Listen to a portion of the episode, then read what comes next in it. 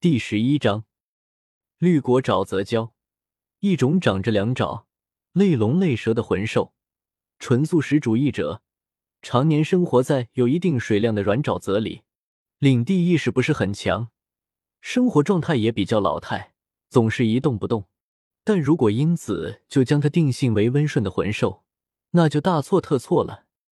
随着年龄的增长，它的身上会结出很多绿色的果子。这些果子全是生命精华的结晶，而这些生命精华可不是他自己孕育出来的，而是通过吸收其他生物的生命得来的。每当有人类魂兽或者其他生物误入沼泽，就会被它盘旋在沼泽里的毛发给死死缠住。这些毛发的特性比树木的根须还要坚固，一旦被缠上，除非有专克它的力量，或者等级比它高，否则很难挣脱。接着就会在很短的时间里被这些毛发活活的榨取全身的养分，最终连一点骨头渣都不会剩下。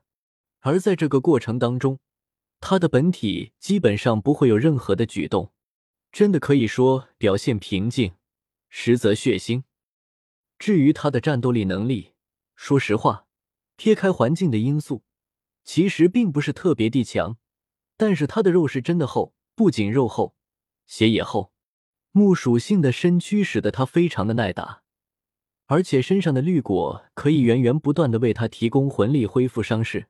这意味着打在其他目标身上的一百点伤害，打在他的身上的效果可能连十点都没有。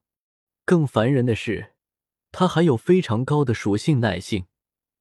水木双属性的身躯，使得他几乎不惧怕雷火这类伤害很大的属性攻击。正因为如此。才说他的魂环非常适合洛普普的武魂。普普的一奎龙是一个非常好的优质武魂，而且如果论平衡度的话，一奎龙甚至可以列入顶级武魂的名单里面。平衡度指的就是一个武魂在各项指标里的数据均衡，且发展潜力相同。只要前期地基打好，后面不管往哪个方向发展都没问题。不仅对各类魂环的兼容性可以提高。而且非常容易与别的魂师开发出合体魂技，而这个地基是否能够打好，主要就是看前三个魂环选地是否合适。普普的第一个魂环取自一头跟他武魂一样的翼龙形魂兽，就是为了巩固他的武魂强度。而第二魂环因为目标也是百年，所以他选择的是一头地形龙魂兽。可惜目标被方心先行一步拿到手了。原本打算再找一头一样的，或者退而求其次找个类似的，没想到应小牙直接就把他带到了绿果沼泽礁前了。不错，绿果沼泽礁这么一个超级肉盾加血包的魂兽，确实是最适合他用于巩固地基的魂兽。按原本的计划，是在条件允许的情况下，要么是找一头百年级别的用在第二魂环，要么等到第三魂环的时候找一个千年级别的。之前也说了，因为这次出来的小学员多，陪护老师少，所以第二魂环就用绿果沼泽礁的想法就放弃了。至于现在眼前的千年绿果沼泽礁，洛普普表示非常的尴尬。真的非常谢谢你大哥哥，绿果沼泽礁对我来说确实最适合的。但是啊，这头明显是千年级别的吧？而且不出意外的话，还两千年以上呢。对我来说，第二魂环就上千年级别，实在是太勉强了。像江夜那样，第二魂环就千年级别的人确实厉害，但并不是意味着这个做法就一定是正确的，因为失败的几率会非常的大，而且一旦失败，轻则武魂受损，终身残疾；重则直接被魂环的力量撑到爆体而亡。这时。在附近勘察过一番的金铁阳来到他们身边，有些遗憾的说道：“这头确实不适合普普。我刚刚也稍稍查看了一下，这附近也没有别的百年级别的绿果沼泽礁，所以我们还是按之前的计划去找别的话。我正好也已经发现了一些线索。”谁知应小牙却摇了摇头：“不，就这头，普普，你的第二魂环就用这头。”见他如此之犟，苏璇也不由得皱起眉头。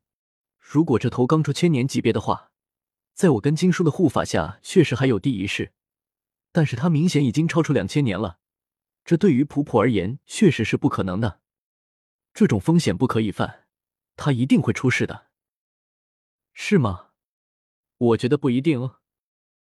面对准备放弃的众人，应小牙摆了摆右手，此时在他的手里握着一个雕刻着葡萄浮雕的灰白色锁扣。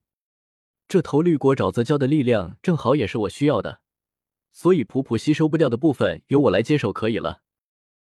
苏璇想问这种事情能做到吗？可是话还没有说出口，脑子里就想起之前发生在应小牙身上的各种神奇的事情。他敢这么说，说明他真的有办法。但毕竟应小牙身上的秘密全是自己陌生的领域，要说他不犹豫那是不可能的。可随后应小牙的话就马上把众人最后一丝犹豫给打消了。而且就算不是普普吸收魂环，我想你们也绝对不会希望这头绿果沼泽蛟留在这里被别人夺走。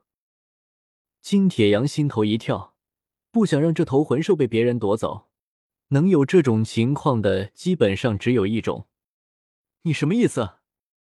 难道说？应小牙点了点头，他的体内有成型的魂骨。当“魂骨”二字从应小牙的嘴里说出来的时候，所有人都惊呼了起来。此时，不仅是洛普普，所有人看向这头绿果沼泽怪的时候，两眼都冒出了金光。魂骨的价值比魂环要大太多了。它不仅可以给人带来不低于魂环的力量，而且不同于魂环的是，魂骨不受束缚，几乎是个魂师都可以使用，所以也能拿来贩卖。当然，这种东西基本都是有价无市，毕竟爆出率实在是太低太低了。若是为了魂骨，同伴之间的自相残杀都有发生过。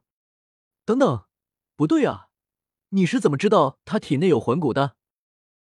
苏璇提出疑问：有史以来，魂骨的问世都伴随着各种莫名其妙的条件，而且就算满足一些条件，魂骨的爆出率也不过千分之一。不把魂兽杀了剖开看，也不确认不了。但应小牙只是来到这里看了魂兽一眼，就说他体内有魂骨，这实在是让人难以信服。应小牙也确实不知道要怎么回答苏璇的问题。系统的存在让他实在是不知道要怎么解释，只能无奈的说道：“这个算是我作为假面骑士的能力之一吧。总之，相信我不会错的。好吧，既然他的体内是有魂骨的话，那就没得选了。就算浪费一个千年的魂环也值了。所有学员全部退后，这个不是你们可以对付的，他就交给我吧，小姐，就麻烦你看好他们。”说话间，金铁阳的魂环从体内浮现起来，浑厚的魂力顿时就惊扰到了沼泽里面绿果沼泽礁，毫不掩饰的杀气让他立刻意识到自己被盯上了。仅仅是魂力的感知，就让他感觉到自己绝非对方的对手，于是，在沼泽里疯狂的翻滚起来，竟然向深处沉了下去，很显然是准备利用地势保护自己。只可惜他搞错了对象。光芒一闪，一杆两米多长的金属枪出现在金铁阳的手里。通体泛紫的金属枪上布满了各种凶神恶煞的纹路。随着金铁阳的舞动，发出阵阵低鸣之声，枪尖部分占到整体的四分之一，其锋芒甚至让隔着一段距离的应小牙脸上都发疼。在系统的介绍下。应小牙很快就知道了这个武魂的信息，紫铁鬼神枪。金铁阳轻笑一声：“好小子，有点眼力，这也是你那个假面骑士的能力。”应小牙尴尬的笑了笑，没有说什么，眼睛却一直在扫着他手里这根紫铁鬼神枪。倒并不是因为这个武魂有多厉害，相反，这是一个只是名字听上去好听。级别却不高的武魂，真要排的话，也就是中等武魂的水平左右。但就是这么中等的武魂，却已经融合了黄黄紫黑黑这样恐怖的魂环序列，可以见得金铁阳这个人物是真的了不起。呵，枪爆银雨，金铁阳高高跃起，身上唯一一个紫色的魂环亮了起来。只见他单手握着枪的末端，甩出无数枪影，这些枪影如同暴雨一般倾泻而下，直接就覆盖了整个沼泽的面积。每根枪影的落入沼泽之后，便立刻炸出一团直径五米左右的高热气团。像这样的枪影大量的扎进沼泽之后，顿时掀起漫天的泥团，沼泽的水分更是被瞬间蒸发干净，很快就露出了躲在下面的绿果沼泽礁。此时再看到他，好家伙，居然已经把全身的绿果都吸收进了体内。因为摄入量太大，就连他的外貌都发生了一丝变化。只见他全身的木质鳞甲都纷纷竖立而起，鳞甲之间也闪烁着绿光，而且越来越明亮。整个身体都团成一个团，只露出头顶上的是四只眼睛。充满戏谑的看着头顶上的金铁羊，大有你能拿我怎么样的意思？他在威胁金树，他现在这个状态，如果死亡的话，体内的能量就会瞬间失控，很有可能会发生剧烈爆炸，意味着没有办法给他下死手。而且就算是不计后果的攻击，也要花费很长的时间，因为他体内的生命能量会源源不断的帮他恢复伤势，而且是瞬间恢复。苏璇的解释让应小牙下意识的看了一眼旁边的洛普普，要获得魂环，就必须得让他去下最后一手，但这必定意味着会被恐怖的爆炸卷入其中。看来这头绿果沼泽蛟还是有些想法的，知道自己肯定不敌，所以干脆放弃战斗，以免浪费能量，转而用这种方法迫使对方放弃攻击自己。在他看来，既然无法杀死自己，而且攻击也没用，那自然就会放弃自己。果然，金铁阳在意识到他想要做什么的时候，脸色也微微阴沉起来。如果要他解决这个家伙的话，那就分分钟的事情。但是要保证让他留一口气，且不会在普普下手的时候发生意外，就很困难了。只要不一击必杀，这个家伙就一定会马上恢复，根本不会给普普下最后一手的机会。更不用说，他绝对会留着足够同归于尽的能量了。苏老师，大哥哥，现在是不是没办法了？普普也意识到这个窘境，开口问道。苏璇确实也没有办法，其他学员自然也面面相觑。而应小牙虽然在第一时间询问了系统，却得到了暂时无解的回复。不过就在这个时候。方心拉了拉应小牙的衣角，小牙哥哥，或许我有办法。啊？什么办法？嗯，我的宝珠龙镜刚刚获得了第二魂技，配合龙镜的特性，可以把他体内的能量转移出来。就是得有个前提条件，那就是得先想办法在他身上弄出一个能让能量泄露出来的口子。他这个样子防护的很紧，没有一点空子可以让人钻。